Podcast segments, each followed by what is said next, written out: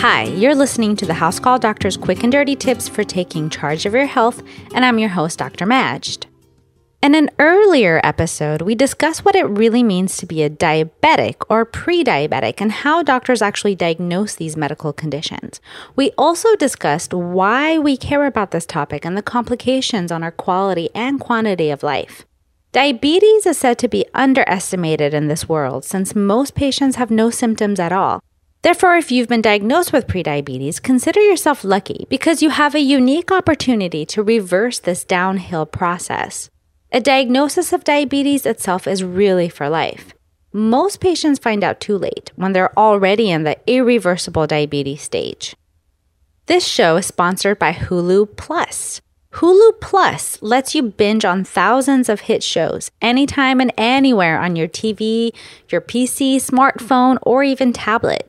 Support this podcast and get an extended free trial of Hulu Plus when you go to huluplus.com slash housecall. That's Hulu Plus, P-L-U-S dot com slash housecall. Back to our topic. If you have a predisposition towards diabetes or you're diagnosed with prediabetes, let's learn how we can actually fight this potentially debilitating condition. There's no secret to preventing diabetes. When you break it down, it really comes to proper nutrition, consistent exercise, and weight loss. There's really no magic pill. If you can lose weight and change your lifestyle, you can prevent diabetes. Notice I didn't say diet. People who diet, they actually tend to regain the weight later. It really takes a lifestyle change, that's the key word, that you must maintain your whole life. But here are some guidelines to help you do that. First of all, let's talk about nutrition. Watch your carbohydrate intake.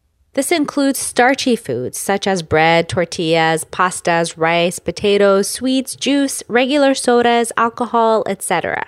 Learn to read food labels so you can actually recognize carbohydrates in foods you purchase. And watch those drinks. This is a high calorie source of high carbs you can easily remove from your diet to both lose weight and decrease your carb intake. You can't eliminate carbs completely because your cells actually still need it to function, but you can learn to count your carb intake and maintain the same consistent amount at your meals. Choose whole wheat alternatives, which are more complex carbs that are metabolized more efficiently in your body. Most people need about 45 to 65% of their total daily calories to come from carbs, and not more than that. And then, second, protein and fats. Most protein and fats do not raise glucose levels directly. However, they do contribute to the amount of calories consumed, and fats also contribute to heart disease. And diabetes is already a risk factor for heart disease. Therefore, if you're trying to lose weight, you still need to take calories consumed into consideration. The American Diabetic Association, or the ADA, if you've heard of them, they recommend no more than 35% of your calories a day to come from fat and less than 7% from saturated fats. And 15 to 20% of calories should come from protein for most healthy patients with good kidneys. And then there's fiber.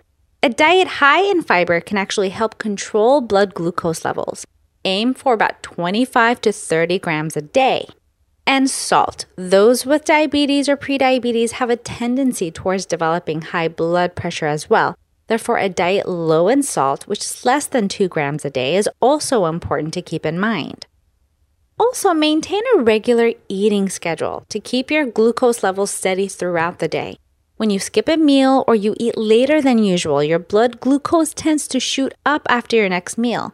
Alternatively, instead of eating three large meals a day, you can actually incorporate five smaller, more well balanced ones to keep steady glucose levels. Then, our second topic exercise. This has been shown to actually improve insulin resistance, which is the term used to describe how the cells respond to insulin. Therefore, it's very important that you incorporate regular physical activity into your life, not only to improve insulin resistance, but to also lose and then maintain your weight. It's recommended to perform 30 minutes at least of cardiovascular exercise, such as brisk walking, running, aerobic, swimming, etc., for most days out of the week. Check out my colleague Get Fit Guy for more tips on how to add exercise into your busy life.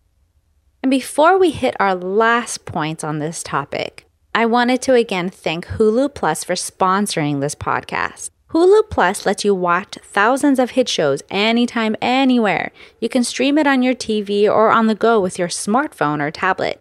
Why stand in line or wait at the doctor's office? You could actually be watching your favorite shows on Hulu Plus. Hulu Plus is only $7.99 a month for all the shows and movies you can watch. One of my favorites is Modern Family. There are very few shows that actually make me laugh out loud, and this is one of them. And it's quick. So it's perfect for standing in line at Costco or the grocery store or wherever I am. Instead of actually getting annoyed at having to wait in line for so long, I can keep my brain busy by watching Modern Family. So right now you can try Hulu Plus for a couple of weeks free on me when you go to huluplus.com slash housecall. That's huluplus.com slash housecall. And lastly, let's talk a little bit more about weight loss. Most patients with diabetes are overweight, and the more overweight, the more insulin resistant we are. The only way to actually lose weight is to expend more energy than you consume. There's no secret there. So either you need to burn more calories, consume less calories, or do what works best, both. Even a 10% weight loss has been shown to significantly improve your blood glucose levels. So set that as your goal. Set a goal to lose about one or two pounds a week. And for most patients, that's cutting out about 500 to 1,000 calories in a total week. That's equal to the amount of calories in just one fast food cheeseburger. So those who lose weight more rapidly than that tend to actually regain the weight. Again, it's about a lifestyle change that you can maintain for the rest of your life. So don't wait for the new year to make this resolution. Do it now. Okay, phew, that's a lot of information. Personally, I think every diabetic and even pre diabetic could really benefit from meeting with a dietitian. Ask them to teach you how to read food labels. This is a really important skill to develop. So, what are your thoughts on this issue? Have you been able to reverse prediabetes by making a lifestyle change? I have seen some patients do it. Share it with us on the Facebook and Twitter pages.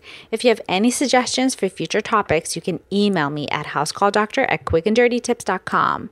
By the way, you guys asked and we listened. QDT actually just unveiled a completely new look that I know you'll love. Have you checked it out? To learn more from me and the other QDT hosts, just browse our archive of helpful tips. You can actually read tons of articles, browse our slideshows, listen to our podcasts, and even watch videos. It's the same QDT, but just better. So be sure to check out quickanddirtytips.com today.